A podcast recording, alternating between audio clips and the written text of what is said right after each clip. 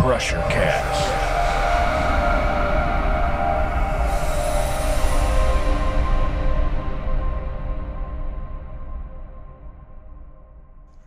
What's up, family? This is Joe B from Crushercast, the very first episode of Topicast, wherein we are going to, on the regular, once a month, middle of the month, we're going to get together. Uh, I'm going to assemble my my my my legion of doom here, and uh, we'll have bring some people in from different backgrounds, uh, socioeconomic backgrounds, different careers, um, and we're going to pick one topic and we're going to talk about it. Um, and yeah, we'll just see where this goes. This will be the first one, so it might be a train wreck, but uh, I ain't scared if you ain't. So, um, like I said, tonight's topic is fear. I'm just going to start with the definition. So we're all kind of on the same, we're, we're leveling the playing field here. Webster's calls fear an unpleasant, often strong emotion caused by anticipation or awareness of danger. Alternatives are anxious concern, profound reverence and awe, especially toward God, or reason for alarm. Some synonyms for this word fear, dread, fright, alarm, panic, terror, trepidation. Some of the origins of the word fear uh, let's see, from the Old English, fair, calamity, sudden danger, peril, sudden attack, uh, Proto Germanic, whatever the heck that is, faraz, which means danger. Source also of Old Saxon far, ambush. Uh, let's see.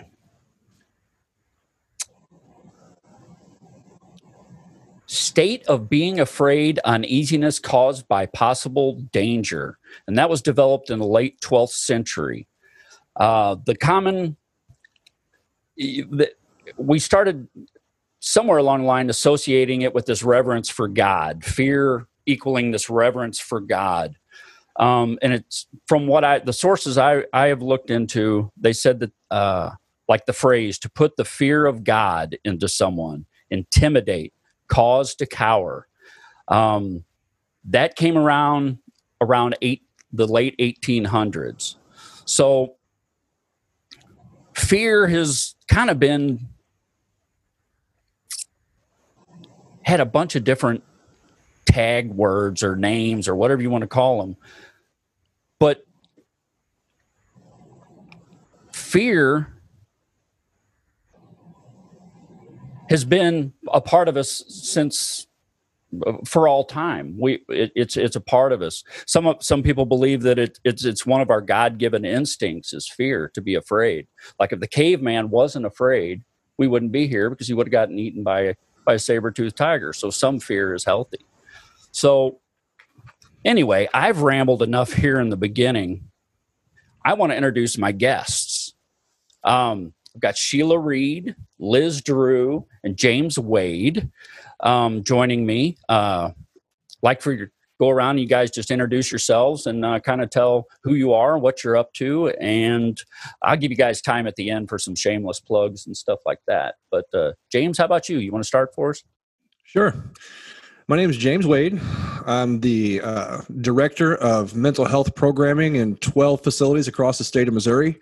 I'm also a mental health consultant, and I am provisionally licensed as a professional counselor. I work a lot with you know clients, of course, uh, residents as we call them, and also with staff and administration on how to provide the best possible mental health programming that we can to assist folks to get back on their feet and reintegrate back into the community. And so this is a great topic because we work with a lot of fear, and I, of course, I have a, a history of fear myself. So I'm looking forward to the discussion. Right on. Don't uh, aren't you part of a podcast too? I think. Yeah, that's funny you mentioned that. I am part of a podcast as well. I'm the co-host of the Cerebral Entertainment podcast, and of course, with that is you can find that on the Cerebral Entertainment Network. That's on all your podcast podcast streamers that are uh, out there in the interwebs. So yeah, be sure to look that up. We have a good time. Cool. Thanks, James. What about you, Shiela? Yeah, hey, um, I, my name is Shiela, and I am um, I'm actually a social worker. I'm licensed in social work and an energy worker and guide. And I have been doing social work in the child welfare system for about over 20 years in Illinois. And um, so my seen my share of this and that as well. And um, and over uh, approximately about the last five years, I've gotten way uh, more into my own personal stuff with um, using energy healing and guidance and coaching to help people and um, and to do a bit of that on the side for myself, not just for myself but for others as well. So. Using a, a, lot of the same stuff to to work there. Cool. Well, thank you. What about you, Liz? Um, my name is Liz Drew, and I own a gym in Troy, Missouri. Um, retired horse trainer and retired boxer. So I've spent a good portion of my life dealing with the physiological response to fear and how to overcome it. Um, and currently, um, I'm in a recovery program and hopefully am helping some other people along the way. Um, and just really glad to be here and glad to meet you guys. Thanks, Liz. Well, I'm sorry. Did did she say she was a retired boxer? Is that yes? Is that that's awesome? Okay, I just had to make sure. I didn't want to go any further without clarifying. That's awesome. She's our resident badass, James. I love it. um, so that being said, I'm going to kind of start with you, Liz.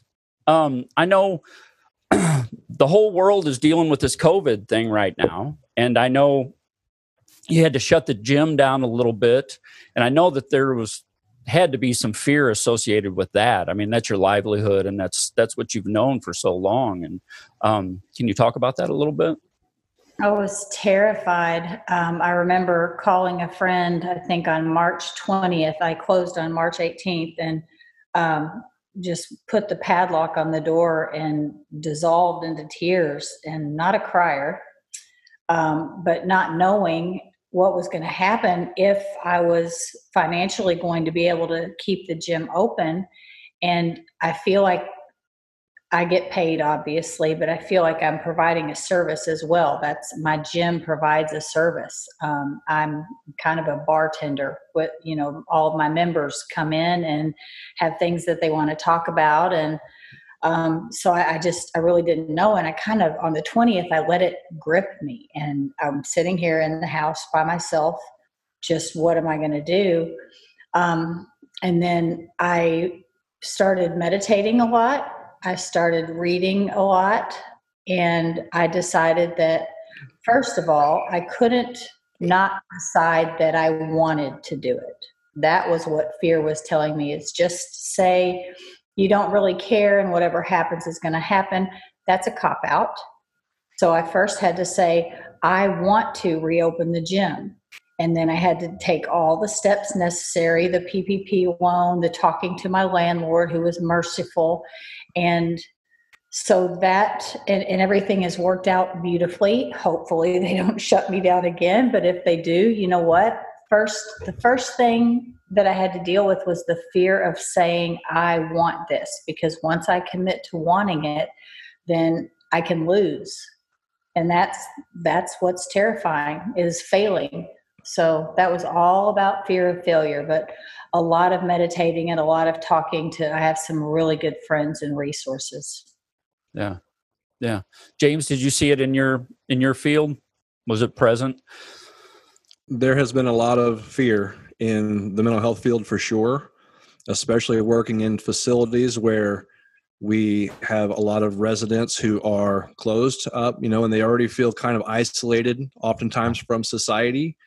Mm-hmm. And so if you are watching the 24 hour news cycle at all, get ready because you're going to be impacted by fear because the news doesn't they don't make money by bringing good news to us most of the time right, right? it's it's mostly right. it's perpetuated by fear in one fashion or another. And then we've had to see some changes in the facilities, you know, via you know social distancing and wearing masks and just all the all the different interventions put in place because of this COVID. And there has been a lot of fear, not just from uh, the, the residents that we serve, but also the staff and, and management, because you just don't know what's going to happen. And we've been fortunate so far but there have been some facilities in the, the state of Missouri and across the country, of course, where uh, the virus has gotten in, and once it has, it is spread, and that in of itself has caused everyone more fear because no one wants to be that facility. Yeah. Um, the, you know, you get close to these folks, and to see you know people sick and, and suffering is obviously there is utility in that fear, but it's also you know it's it's causing a lot of anxiety and and it just the gamut of emotions anger frustration you name it and it's all based off of that initial fear that, that a lot of people have been dealing with so yeah it has been a, a part of our lives now for a while yeah yeah i like the way you said the utility of it i mean how there's that line uh, between well just like i said about the caveman and the saber tooth i mean there's a there's a reasonable amount of fear that will serve us you know what I mean? Uh, in the long run, you know, uh, Shiela, have you seen it in your in your field? Oh, absolutely. Um, not just similar to what you said, James, um, and and even Liz. With with it's everybody that we come in contact with, um, and ourselves, especially with this particular situation. Um, it's really it's really it, from the energy perspective, I'm, I've seen it be something that has scratched down deep into some very, very deep fears. So, on the surface, we're dealing with the COVID situation, and this is out here where we can we can see it and, and make plans about it if we can once we grasp what it is. But but the underlying parts of this particular fear is very deep, and um, and it and it goes back not just individually, but for for all of us as a group, as a collective. So um, this is really a time for a lot of healing um, and opportunity once we can work through the fear part. And so, um, but but it's it's definitely been an eye opener. And um, agency wise, me seeing a large agency from a state perspective um, struggle is pretty scary you know, because I think a lot of people rely on government or agencies to take care of them. And then when they see that those same agencies are struggling themselves with their employees are scared, the leadership is unsure, um, you know, that, that, that just feeds all of it. And then we get the news that seems to just put the cherry on the top. Right. So, um, yeah, it, it's, it's been everywhere. Yeah. I personally, I, I, I've taken a sometimes unpopular approach to what's going on is I just I've turned the news off and I walk mm-hmm. away from conversations about it. Um, yes. I take whatever necessary means to protect myself and the ones I care about. Um, but you know, it's I believe that whatever I give energy to, whether that's a fear or whatever, is going to get bigger. And I, I've got dear friends who are just absolutely paralyzed with fear. Mm-hmm mm. about this. I mean, their whole lives, and just I mean, they they walk out, and even when they leave their house, they're just paralyzed, you know. And um, I I, I personally don't want to live that way, you know. Um, so what? the way I handle it aside, um, Liz, do you think that there's a uh, a healthy way to handle the media hitting us, bombarding us, um, in those conversations. I mean, we we can't just unfriend everybody in our life, you know. Um, I do believe I personally I limit myself um, during quarantine. I watched a certain program in the morning and then a little bit at night, and um, so I wasn't overwhelmed with it. Um, I truly believe that it's your perspective yes, these are the scientific facts. Yes, this is reality. I have to accept reality. However, my perspective, the way I look at reality, how I allow it to influence me internally and externally in how I live my life, that is under my control. Um, and to me, being a control freak, that's where the fear comes in of losing control, uncertainty. I ha- I absolutely hate it. Um, however, when I realize that me fighting what is reality and me fighting what is uncertainty is only going to make me suffer more, then hopefully I wise up and do differently. Um, accept reality, however, also have the confidence that I can survive whatever it is put in front of me. And confidence comes from experience, and I have a lot of that. Yeah. Yeah. I know, uh, James, I think uh, if I remember correctly, you practice some meditation and stuff like that, or um, have delved into that. I know for me, when I step out the door, it's almost like I got to put on my armor, but it's like an internal thing. I, I get my mind right. I do some meditation. I do some reading. I get I get right with me, and then when I step out into the world, it's a little easier to just let let the the stuff slide off my back. Whatever's going on around me, it's almost like I I've got a little protective shell around me. Do you find that? Do you use meditation similarly, or?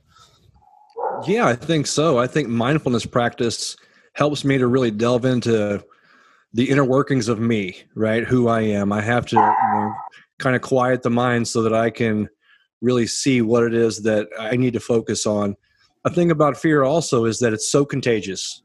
It's so contagious. You know, you can see that in society, and you can see it in society at the macro level or in small groups. When someone is afraid, a lot of people pick up on that, and now that person, the, the other people around that person, is experiencing that fear as well. And I try to be mindful that I don't want to be an influence of fear. Mm. I want to be an influence of calm yeah. and of, of strength. Not that fear, once again, doesn't have its utility. You know, should people be afraid of a virus or, or of economic collapse or things like that? I think there's still some usefulness and some benefit in in having some fear based on the notion that yes, this virus, if it doesn't affect me very negatively, it could affect someone else that I'm around. And so I try to be mindful of that because I, I do, I'm kind of an extremist, right? I'm, I'm all or nothing. I'm either really afraid of something or I just, you know, tend to throw caution to the wind. Right. And mindfulness helps me to kind of balance myself. It helps me to really take some introspection and, and think about others uh, by, by taking care of myself and letting that self project out to those people around me. Mm-hmm. And that's, that's really how I'm using mindfulness right now is really just to try to be the best projection that I can to other people. Nice, nice. Um, and Shiela, I know you and I have talked a lot about the energies and about how we can we can impact just not even saying a word, just just being a certain way and thinking and feeling a certain way. Do you have some input on that? Um, yeah, absolutely. Um, you know, just what all of you have, have, spoken about is is extremely important, and and it starts with ourselves. Uh, um, is the best place to start.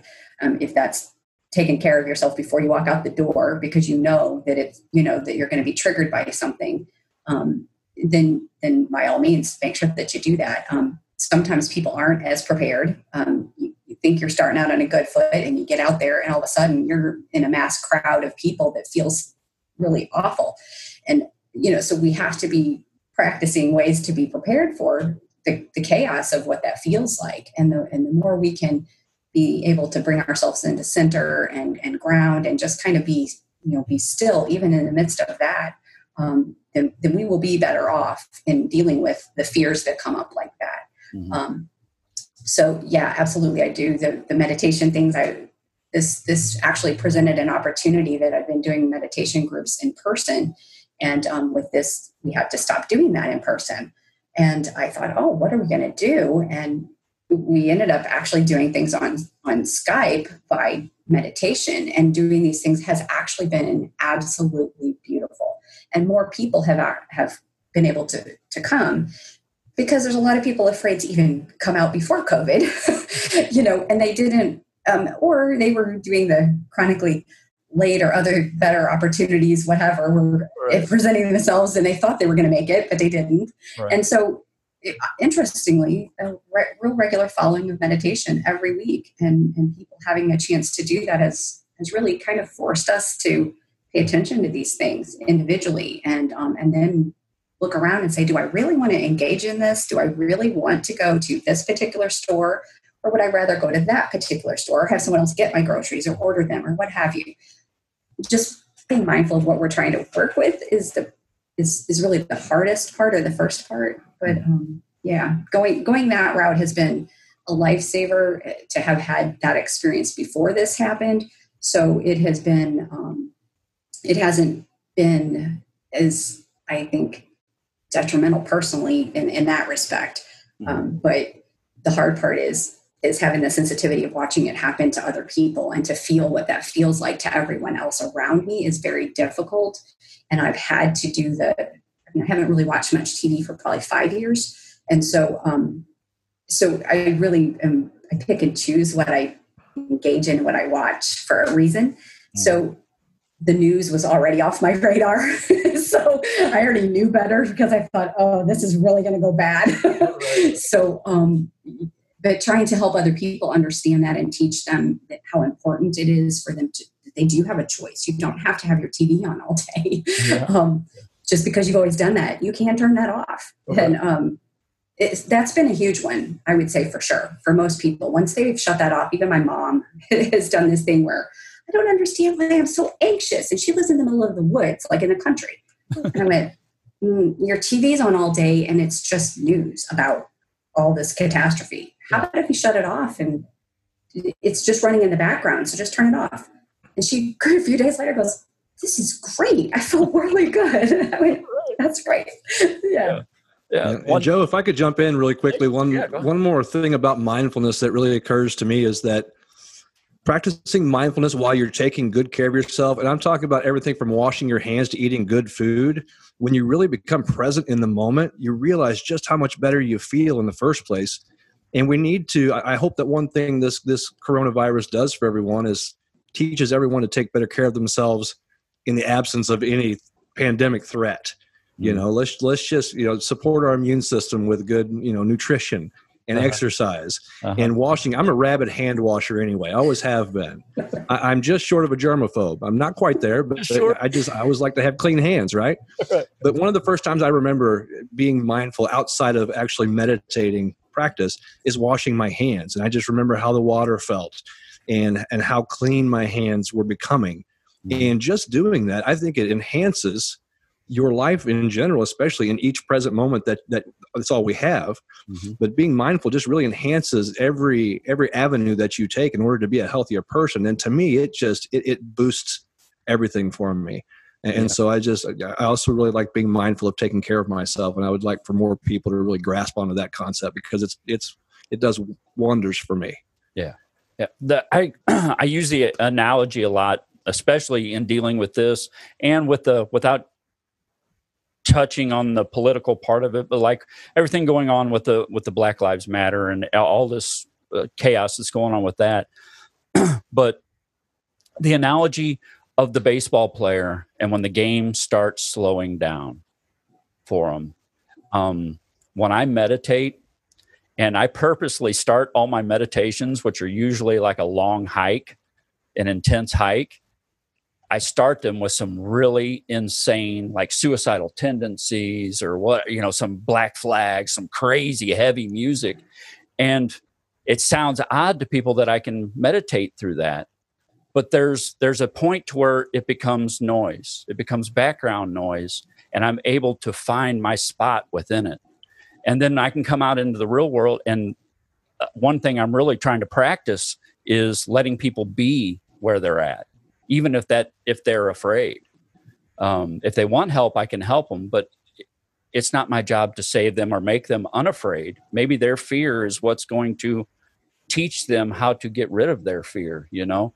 And so when i do my work like you said take james take care of myself in all other respects i can walk out into the world and the game slows down for me.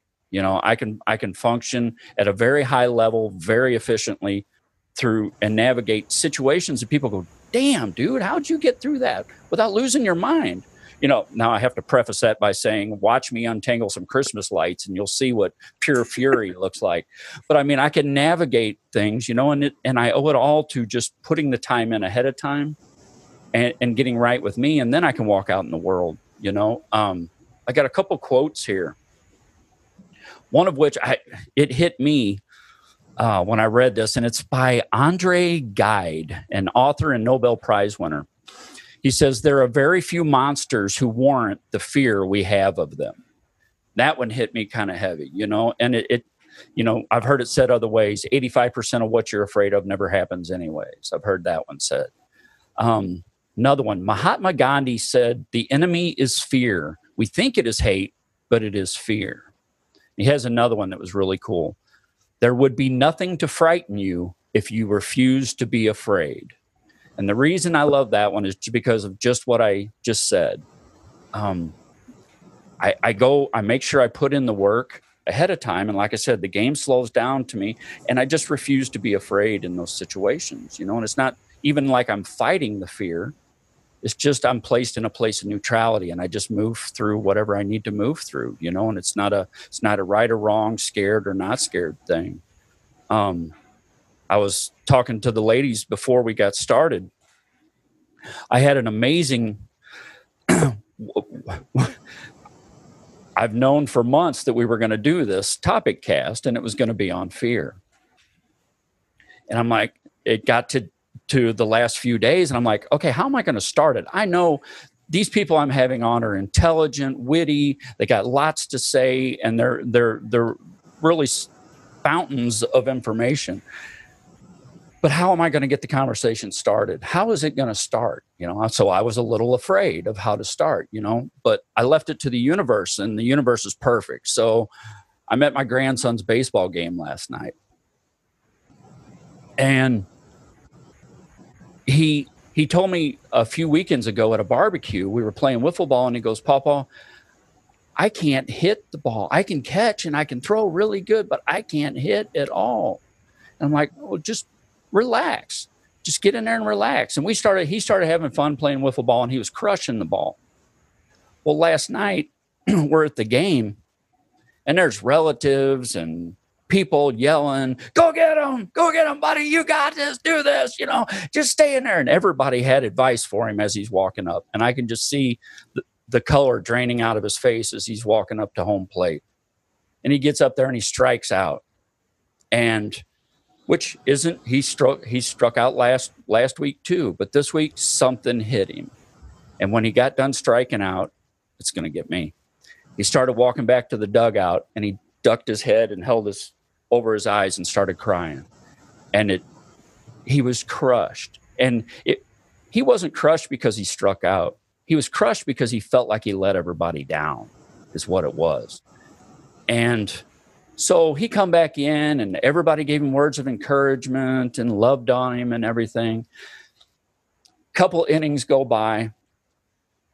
Game's going good. His team loads the bases up, and guess who's up? he has to go up there with bases loaded, two outs. and he's sitting on the he's sitting on the bench and his mom gave him complete option. She was so sweet. She said, "If you don't want to do this, you don't have to do this." And he he looked up and he said, "I'm to do it." And he got up there and he went and he struck out again. But he walked back to the dugout with his head up and he he he fought through it. And I was like, "Man, I remember being that scared as a child, and I remember different instances. I've got I've got some amusement park fears that happened to me as a child, and I will not ride amusement park rides to this day. You know, but watching him go through that, he could have very easily said, "No, Mama, I'm done," you know, and just been scared, and he wasn't. You know, and uh, there's times I wish I had that. You know, so and he he he's not going to quit. He's to he's got a game Thursday. He's going to go back and play again, you know. And so Liz, since we're on the topic of sports, in your boxing career, how much of a hurdle was that? Um, were there instances where you were, I don't know, maybe afraid of an opponent, or or just afraid in general to compete, or afraid that you weren't good enough, or anything like that? Was there that present? All of it, all of the above. Um, I think back to the caveman reference, we're supposed to be afraid of somebody hitting us in the face, but yet I let them pay me to do it, right? Uh, so, from my perspective, I've been my second opponent ever.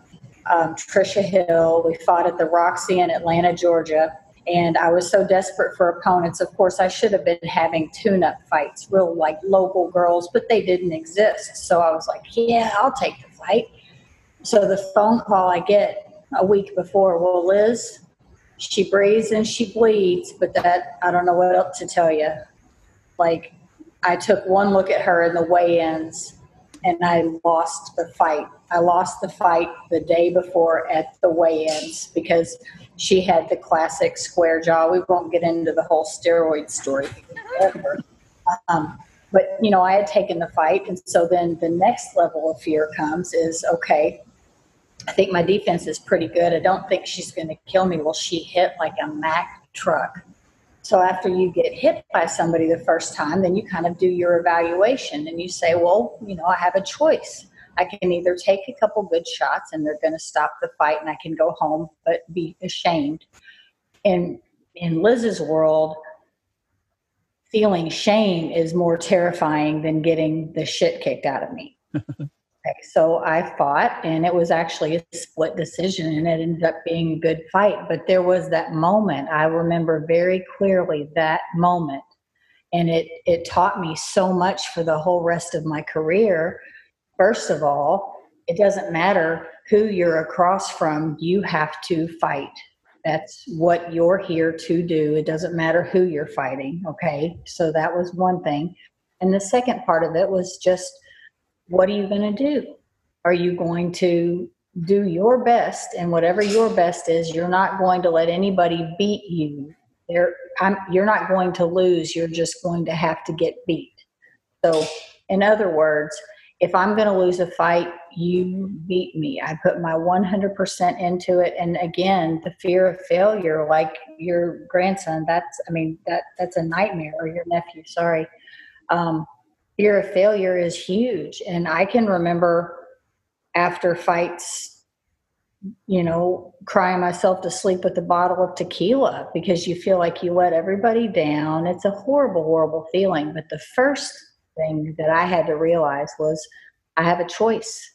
I'm either going to do my absolute best to be better and to beat them, or I'm going to be ashamed of myself. I was never ashamed of my performance. I was feeling bad that I let people down, but I was never ashamed of a performance. That's an awesome story. I uh, there's a book I'm sure some of you guys have read it. Who moved my cheese? I can't remember who the author yeah. is we had to read it for uh, lean manufacturing certification at a at a plant I worked in, and uh, only thing I can remember from it is one line. And this one mouse looks at the other mouse and says, "What would you do if you weren't afraid?"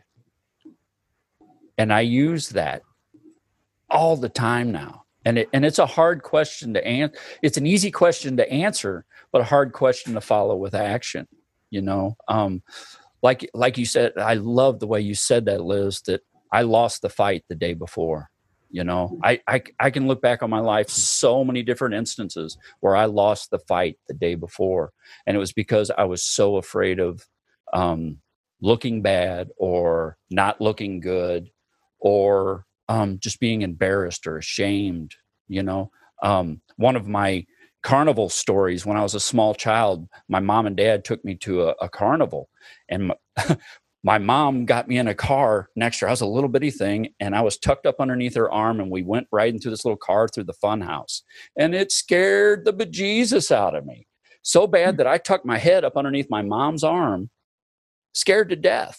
And then I can just remember those doors opening and we dumped out into the carnival fairway there and everybody it probably wasn't everybody but in my mind it was just like in a movie where it's all distorted and everybody's going you know and i'm going oh no you know i'm so you know and it was I, I was scared because of that but then afterwards that added a little nugget to i'm afraid of carnival rides now you know? Then i had a bad experience on a carnival ride which actually made things worse so now i won't ride on them so maybe i'll i'll, I'll get over that someday but in in everyday life say like shiela when you're dealing with families and stuff like that do you see a lot of that where it's almost a give up situation where somebody gives up and you can see that, that they're just giving up because they're scared of the outcome? Do you see that oh yeah i mean it, you know and be it parents that that feel that way, um, be it the kids, um, be it my own employees, quite frankly, um, you know, and my and myself. I mean, you guys, that's I mean, absolutely the truth. The the choice is what makes the difference. The the thing is, is that if we're already kind of down and not taking care of ourselves, kind of like we've all been saying, if we're not taking care of ourselves to kind of stay in the in the zone, then then we're going to be, fall down enough to where those those times get us. And um, and being able to make the choice to not stay in the fear and to actually be able to to choose something else or to look at it from a slightly different perspective can can be enough to, to kind of help us up a little bit vibrationally from an energetic perspective um, you know shame fear um, guilt those kinds of things are the are the very very bottom of our energetic resonance. So those are the lowest places that we can be. And um, and that that dumps us off into depressions and anxieties and other things that, that result from that. So um, absolutely you, you get you can see it on somebody's face and, and we know what it feels like because we have these experiences ourselves. But um, like what you described liz um, you just know that you just you just quit ahead and, and it's already over. Um, and so then it's just a matter of what is this going to end up looking like really? And then we, tr- we grasp at the uh, um, trying to our head and our ego pops in to try to protect us and and say oh my god i better try to come up with some way to save face or not look you know that this way or maybe i'm going to just change my perspective enough to not feel as bad. Mm-hmm. but it, it, really boils down to the choice but yes you can see that on somebody's face when it's when it when they've quit. Yeah yeah. I know uh the guys that i mentor and stuff like that we we we have a ongoing conversation. That's one of the when we talk on the phone we talk regularly and one of the first questions i ask him is what are you afraid of today? And um, a lot of times it starts with, well, I don't know. You know, I don't know. But then they'll go on and tell me about where they got angry or where they were sad or where they were something else. And, and just my studies that I have found is that everything negative can be traced back to a fear. It's either I'm afraid I'm not going to get something I want, or I'm afraid I'm going to lose something I already have. And fear it's not okay to show fear you know we we've already discussed that you know it's it's um especially us guys james you know my my old man if i came home and told my old man i was afraid of the kid up the street i was going to be up standing toe to toe with the kid up the street when my dad's standing behind me you know um so the way i I, I work with my guys and we talk about how fear is like a whack-a-mole. You know, when I suppress fear it's going to pop up as an anger or a jealousy or something it's going to it's going to come somewhere else it, and it's going to look nothing like what fear looks like but it's going to pop up in another area. Um, james working in mental health field like as you do is i know i know fear is prevalent all over in that but do you see cases where you personally can see that it's that it's fear based or or that or that somebody has like like we talked with with Shiela about how somebody has almost just given up and said this is who I am. I'm you know I'm filling the gaps here you know um but you can see that it's absolutely fear. Is there do you see that in in your field? Absolutely. Absolutely. And one of the the best tools in in this field as probably as a person in general is by using empathy you know and so i try to personalize as much of another person's experience as i can so that i can connect with that person and find the best way to help mm-hmm. and a lot of the fear i mean you you can run the the gamut of different things that cause the fear and a lot of fear of failure um, fear of failure in relationships i can relate to mm-hmm. because i had a fear of failing in a relationship, I kept myself out of a lot of probably a lot of good things. I, I missed a lot of good opportunities in my life because of that fear. Mm. You know, fear has a it has a, a contracting mechanism for a lot of people.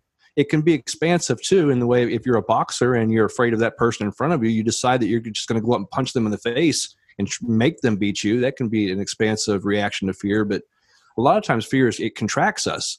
Like if, if you're in the forest and there is a, a bear, what are you supposed to do? If he's, if he's trying to attack you, you're supposed to get down in the fetal position, make yourself as small as possible. Hmm. Um, that is, I know I'm going to run. I'm going to run and take my chances of being quicker than the bear. But um, my my fight or flight or freeze. I, I, hope that I run in that case. But at any rate, that's that's yeah. what they say. And but fear has that effect on us psychologically too. It causes us oftentimes to contract. And because uh, I have a fear of failure, whether it's in a relationship or maybe a job, maybe I feel like I'm just going to blow this interview and so i don't even try because of that fear causes me that fear causes me to lose out on a, on a possible huge opportunity. Uh, and those are some some obvious examples but it happens in everyday life.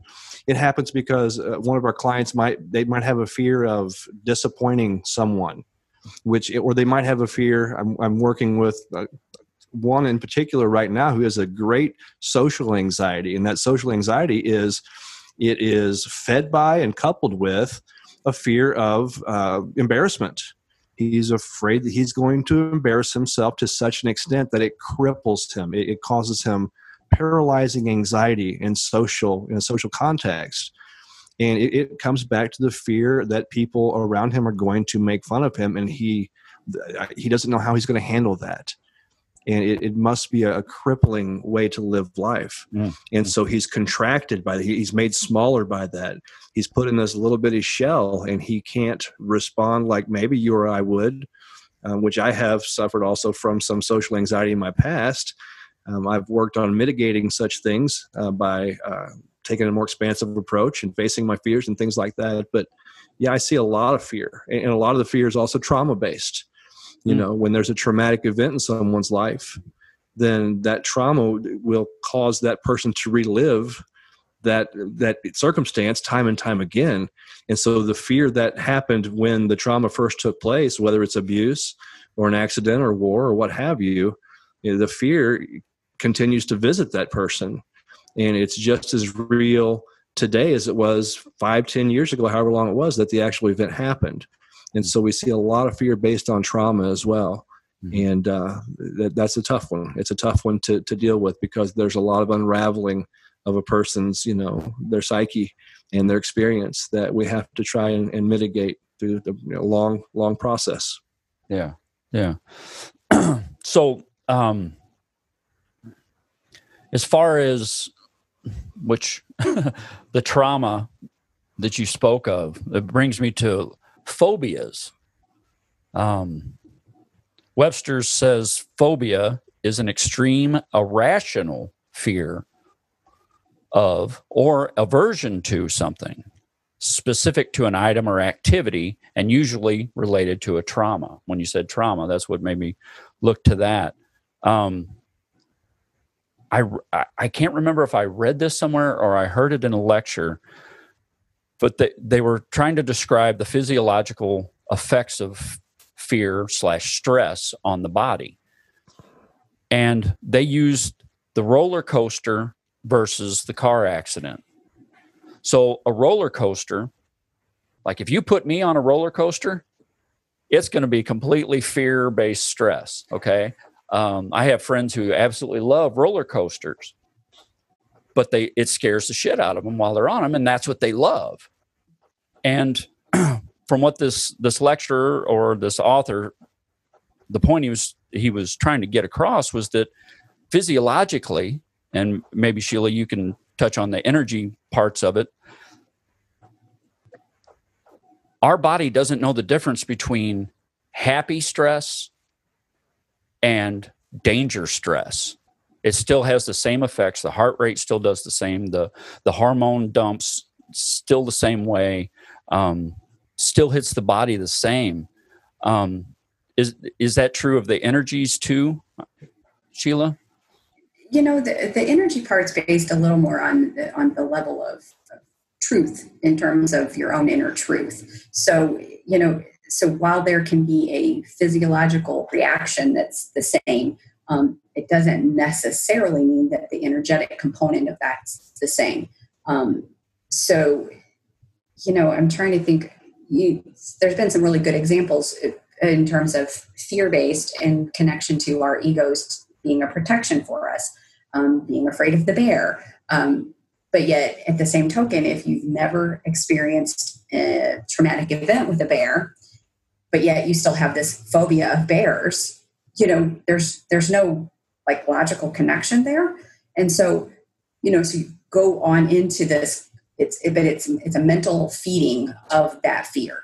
Mm-hmm. But it's it's like this cycle that that you're stuck in, and um, it's almost like a skipping record or something where it just you can't quite come off of that, mm-hmm. and um, and it takes like James said, it, it's a lot of unraveling to to get down to and and, and deal with what is at the core of what that is. Mm-hmm. Because as you mentioned, Joe, the fear can materialize and, and look like something else than what it really is being afraid of. Mm-hmm. Similar to you're you're having a fight with your significant other over the coffee, but in reality you're still pissed from two days ago, you know, about something completely different. Yeah. So those things pop up differently, but it takes some exploring to figure it out. But um, you know that that part it is it basically from the energetic component is a bit different in terms of the um, where it's truly coming from mm-hmm. is what that I don't know if that makes any sense whatsoever. No, yeah, absolutely. Um, so in I found it odd that in Webster's dictionary they uh, Webster or whoever did it, Merriam Webster or whoever, included in there profound reverence and awe, especially towards God. Um, God with a little g, whatever God that may be for you, you know. Um, so that made me do a little a little research into that part of it. Um, I, I have some some context on the subject.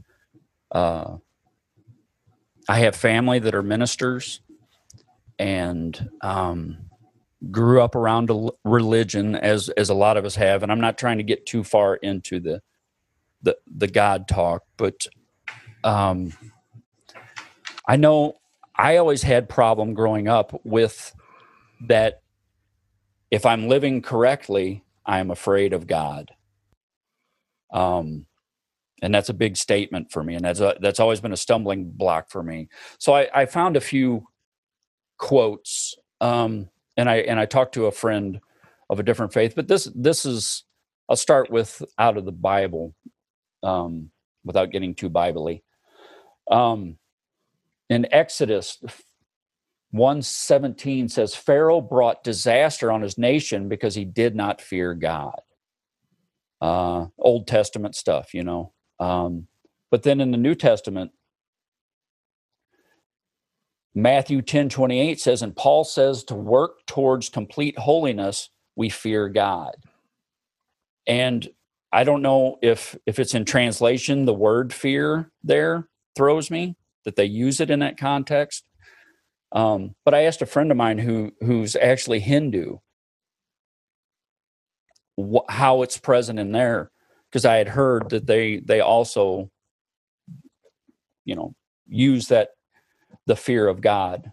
Um, and to, to loosely quote him, he said, We Hindus fear our gods because our gods are very strict and true, like our parents. Um, and he, he gave me a Hindu saying that uh, his one of his relatives uses. Says, A man who wants to live in the path of Dharma should either have bhakti, which is devotion, or bhayam, which is fear towards God. Anyone with either devotion to God or fear of God will lead him to live in a righteous way. Um, I still don't grasp that completely because um, that's not how it's present for me. Um, James, are you spiritually inclined? Do you have any input on on the fear of God?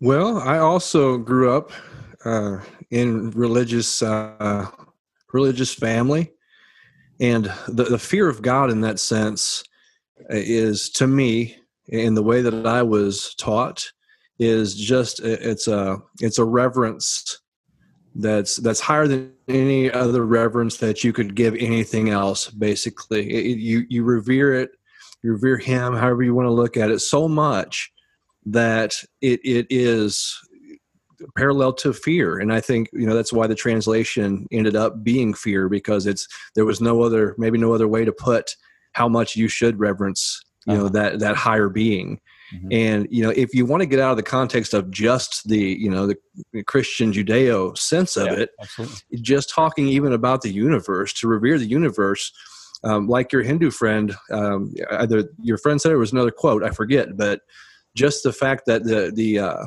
that, that God is is he's strict, right? He or she or it, whatever is strict, and the the universe is strict, right? Try try to change the weather, you know. Try to try to shrink a mountain. Try to move a mountain by by your bare hands. Um, try to try to keep the sun from rising tomorrow. You know these things are going to happen whether or not I want them to or not. Mm-hmm. And so it it it's apparent to me that I can either reverence it or I can continue to fight against something that I have no power, no control over.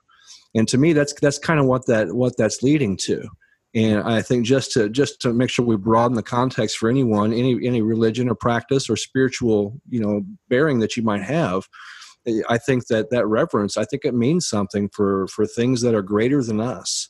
Mm-hmm. Because whether or not, I mean, even I believe that even atheists, I think they have a good understanding that the universe is greater than what we are even though we're a part of it, you know, and we could get into that talk as well. Mm-hmm. Um, and I don't know how all of you feel like that we are, you know, what what cog we are in the universe. Um, but that that being said, I, I don't. I can be a part of the universe, the universe, but I cannot overcome the universe. Mm-hmm you know and to me that causes me reverence when i look up at the stars at night or when i look at a mountain peak or when i look at the ocean which i love the ocean. It, it I, I revere the ocean. I have such a great reverence for it and it causes me an inner peace that you know i realize that it's more powerful than what i could ever be. Mm-hmm. and and so to the god that you that you aspire to the, the one that you look to i think that you have to reverence it or else you're fighting against something that you are going to you, maybe you should fear because you will ultimately lose. That's mm-hmm. my interpretation of that mm-hmm. that uh, translation of fear. Send all emails to James Wade. right. No hate, no hate emails, please. If I said something wrong, I, am sorry. I didn't mean it. I didn't mean to throw you the bus like that. Liz, um, does do, does fear play a role in any spiritual practices that you have, or is it present? Or um... I don't think it does. Um, I consider myself a kindergartner spiritually, but I can really um, relate this reverence. I love that word. Uh, all of my years training horses, you know how people say horses can smell fear? Well, they can. It's your physiological response. If you're telling me that a dog can sniff out cancer and diabetes, then yeah, a horse knows when you're scared. But every horse trainer worth his salt or her salt will tell you that they're scared. I am about to get on a 1,200 pound animal, and I did this for 20 years, that has never been ridden before, and I'm talking about the young ones. Okay, so this is complete raw material. We spend those years of experience training our bodies to lie. Okay? You can, with enough experience and enough good coaching and enough work, train your body that physiologically it does not show the fear response. I don't think if I hadn't had all those years training horses that I ever could have been a professional boxer because I trained my body to lie and to function and to do what I told it, no matter what was going on internally. But I was still scared. And then the other part of that job was kind of tying in with the trauma that we were talking about. Um, I had to teach women to ride horses, and I do 90% women, okay? And many of them had had a traumatic experience So I was completely untrained, and I wish that I, you know, they don't they don't pay horse trainers and riding instructors enough to go get psychotherapy degrees, but I needed one. I mean, I was dealing with a lot of trauma and a lot of fear. And um, again, what James was saying about empathy, um, because I couldn't relate to their irrational fear or phobia of the horse. I definitely have a proper reverence for the horse because, yeah, it's greater than me. It can kill me. Um, but so I'm kind of making a loop here, but I do. I understand the physiological response and how that is innate. I mean, that's human nature, but it can be trained. Um, and that's all I've got on that subject. so, uh, something that came to mind in my meditation today when I was I was thinking about this was I don't know if this was a healthy fear or not, but I can remember my old man. And it only took a couple ass whoopings for me to have this thing ingrained back here that every time I was getting ready to do something I shouldn't do, I thought about what my old man was going to do. And I'll tell you to this day, if he was still alive, I'd still be afraid of him. And he loved me. He loved me so much. He would never do anything to purposely hurt me.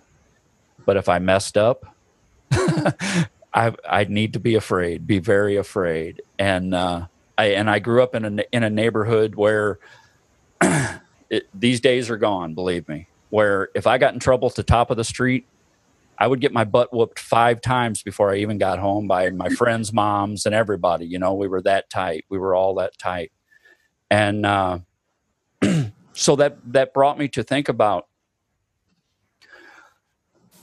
how people use fear in a negative way, but for their benefit. Um, you know, we can call it bullying or whatever. Um, I, I'm I'm not on board with all the the bullying love that's that's going around right now. You know, the the anti-bullying stuff like that. I mean, some of it's this is just my my take. Um, you know, I we had a bully when I was a kid he rode our bus and he had a glass eye and he was he red hair and the meanest little son of a gun for a hundred miles. And he would pull his glass eye out and he would scare the little girls with it on the bus. And and they would hide and cower and and it was just like that kid. Every time i watch a christmas story the redheaded kid that the bullies i see him and and that's and he got on the bus one day and he pulled that eye out and went down scaring everybody and punching people and doing his thing. And i'd had enough. And but i was scared. I was scared beyond scared because this was the scariest dude around. And i just beat the snot out of him. Just beat the living snot out of him. And uh i've hated bullies ever since then. So here i am back at this word bullies. Um and if if you take the that red I'm, nothing against gingers i'm just saying this stereotype of this small child bullying. You, you take that picture away. I can put i can put that same mentality. I've had bosses that led that way. They led by fear. Um i've had coworkers who are that way. I've had friends. I've had bandmates. Um i've watched parents parent. My dad was one of them.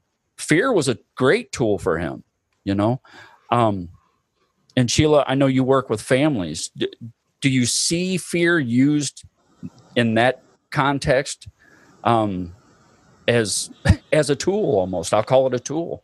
Yeah, um, sure, sure. And and I think um, even from a, a, broader perspective of what you're talking about, um, the thing is, is we've been we've been taught to to to have the fear in those ways. And then it becomes a very easy mechanism to be controlled by.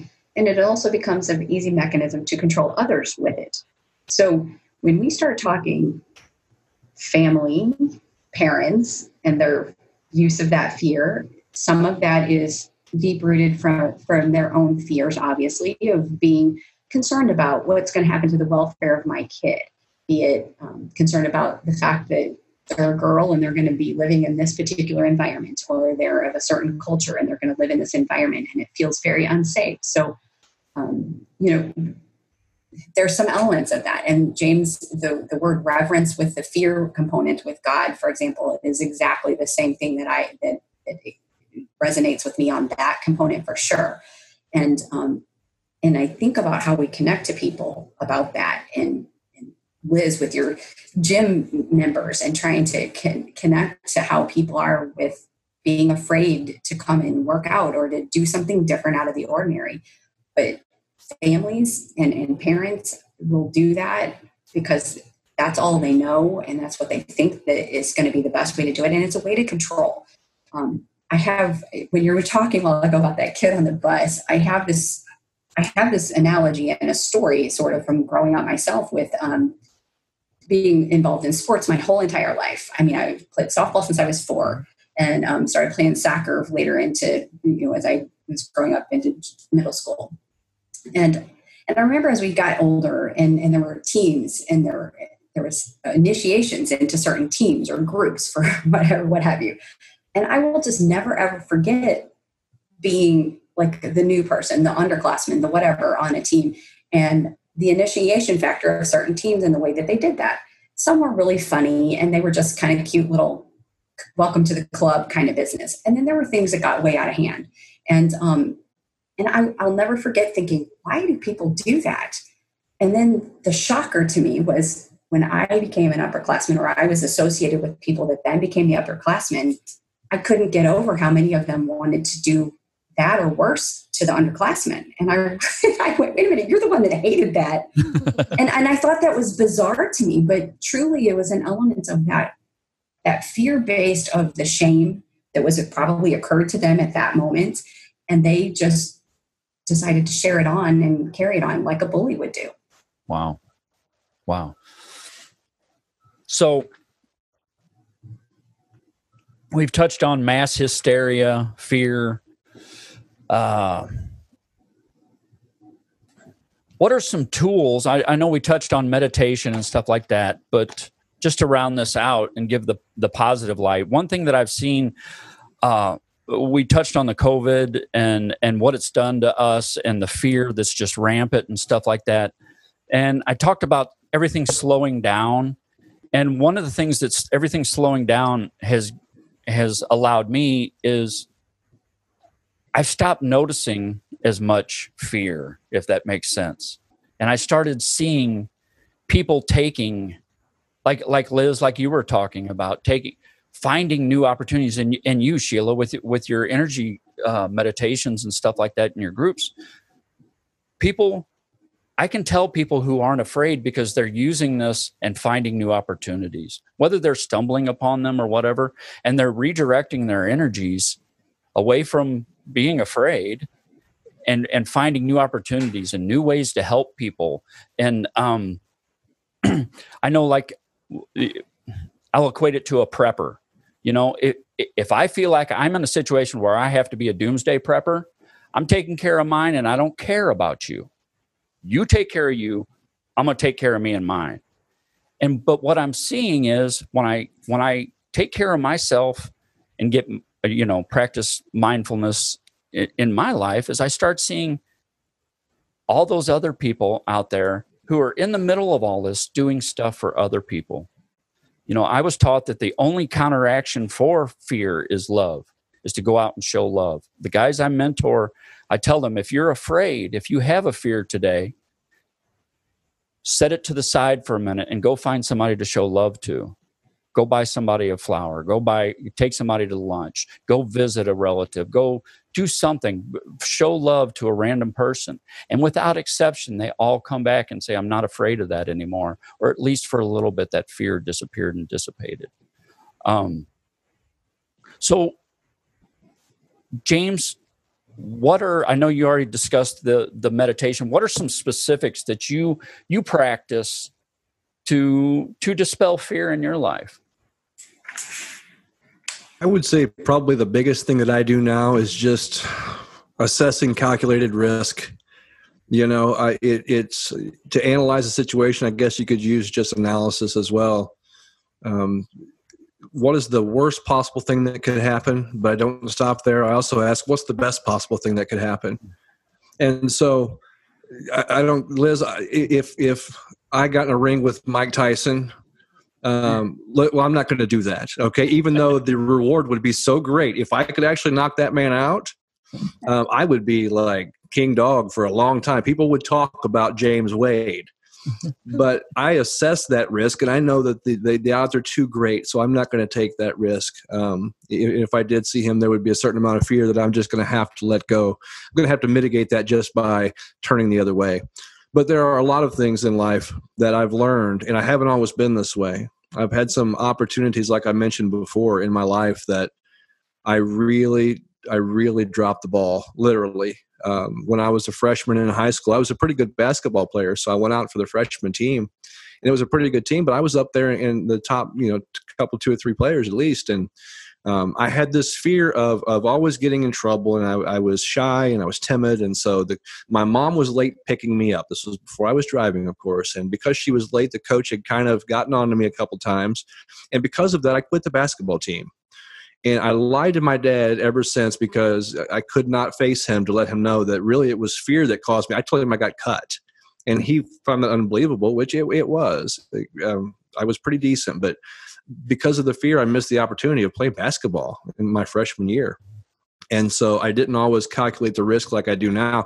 Here I am, 42 years old, and as a freshman in high school, that experience still is with me you know it still affects me when i think about it. it it, it, was kind of traumatizing to me to it was a self-inflicted trauma and so now i try to assess calculating you know i calculate the risk as much as possible and if the odds are great but the risk is worth it if, if i think even if i'm pretty sure i'm going to fail um, i don't let fear stand in my way. I go ahead because the life is the it's about the journey right? Not the destination. Mm-hmm. and so there's going to be a whole lot of things that i can learn along the way.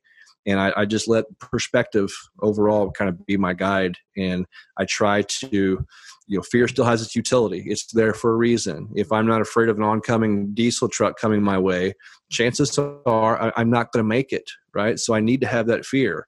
But i need to calculate my my next steps as long as I have the chance. Now, if there's a if there's a bear in the woods, I don't have time to calculate. I got to run or get in the fetal position one way, or, or I'm going to be bear food. I'm going to be a snack, and that's that is what it is. But as long as I have a chance to to really kind of think about things, and analyze it, I, I try to calculate that risk and I make my steps accordingly.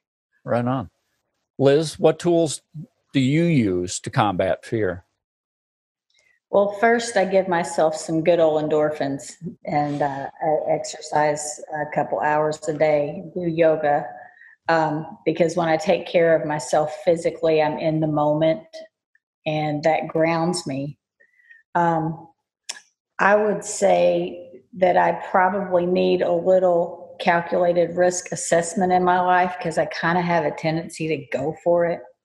And um, just I believe in love and I just my brother and I were having a not an argument but a discussion the other day and he says to me, "Well, you always have been like that. You just follow your heart." I'm like, "Okay, yeah, I do. And I want to." And does it get stomped and hurt and do I, you know, lose sometimes? Yeah. But to me I still feel like it's worth it. Um, I used this quarantine as kind of a spiritual boot camp time. I was lucky enough to my business did survive so far, and um, and so yeah, I felt a lot stronger. I don't want to say like Joe, you were saying armor. I don't feel like it's armor, but I kind of envision like a protective bubble around myself mm-hmm. that I just kind of have now. Um, I still have to do my homework, but it, it feels pretty good. It feels like I'm safe from um, all of the chaos. Mm-hmm. So that's that's me. That's awesome. What about you, Shiela? Yeah, the the protective bubble is is absolutely my my thing. Like I've I've been lucky enough to be able to do that probably all my life to an extent to to to create that that space. But um, but I've learned that that that balance component for me was to do some more physical work. Um, because I can be very introspective. So for me, I'm a, I'm a big journaler and um, and so that's important to get my busy brain to stop and slow down because it'll just overgo and overdo.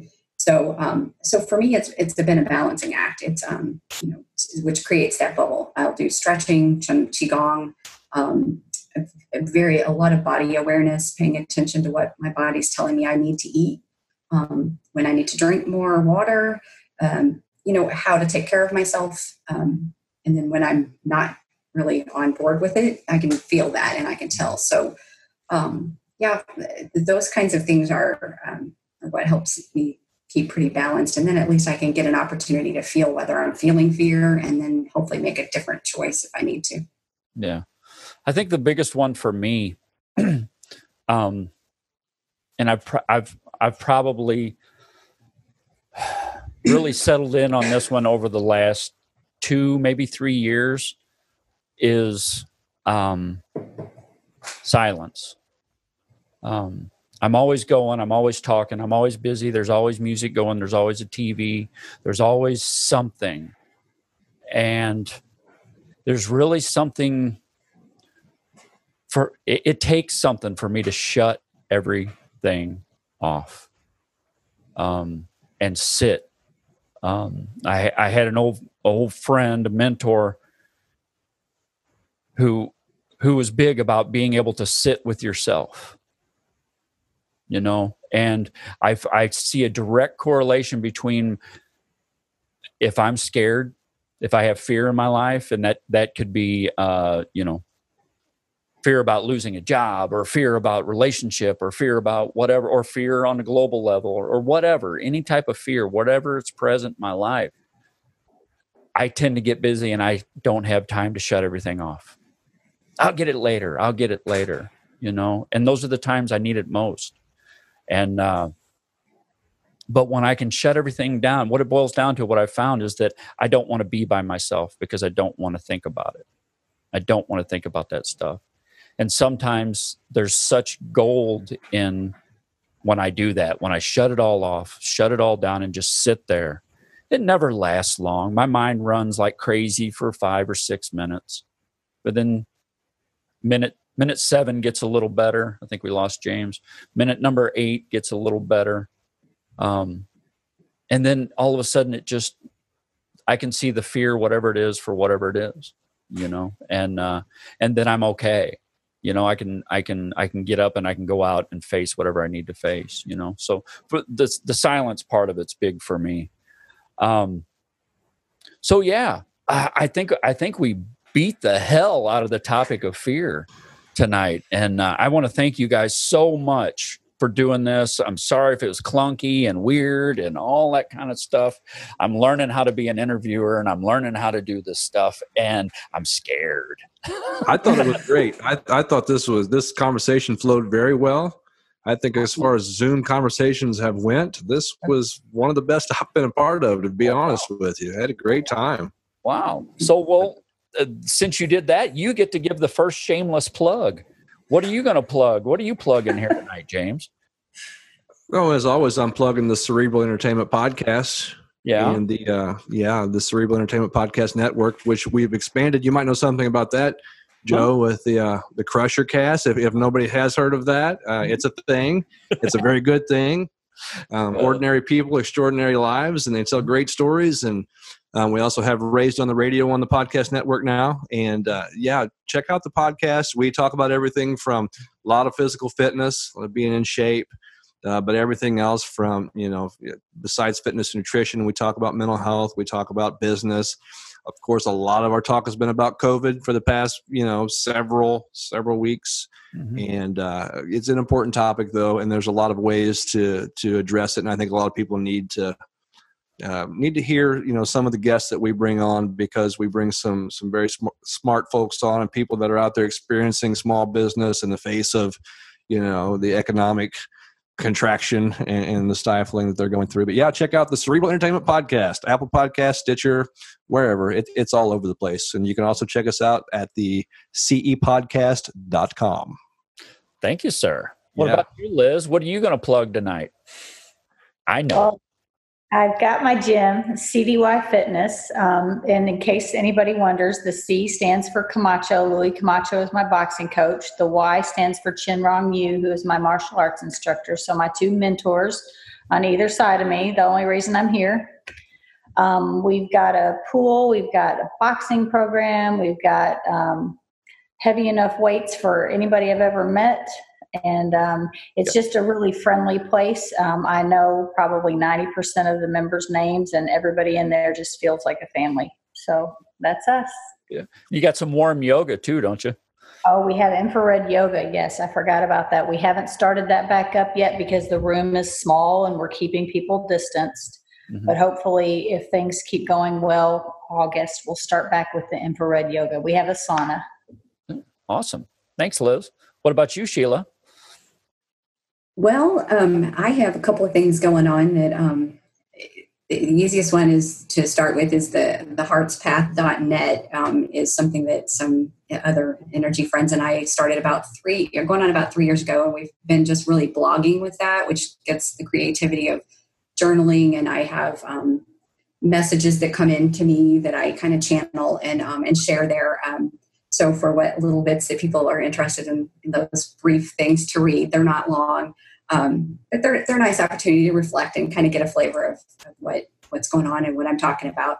Um, but I most recently did start my own website to do some energy coaching and healing and guidance um, to work with folks. I'm trained in. I've just recently been trained in a trauma healing modality for energy work um, as well and um, and that is on Shiela's Shaman Shack.com.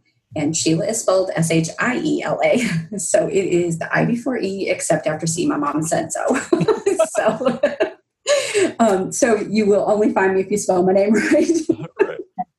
Well, I'll get info from each and every one of you. I have most of you guys' info, uh, but I'll just double check with you guys. And then when we throw this up on the video version, we'll get it all in there. And then uh, I'll give links for all of you guys. And uh, once again, I just want to thank you guys for taking part and uh, making me feel like a champ here. So I'm not scared no more. it was very comfortable and very relaxing. I appreciate it. Cool. Yeah, very, really awesome. Really awesome. Really nice to meet you guys too. So mm-hmm. super topic. Yeah. And Shiela, I've never met anybody else who does qigong. So cyber love it. Yeah, yeah. Mm-hmm. Love it. Exchange info so you can.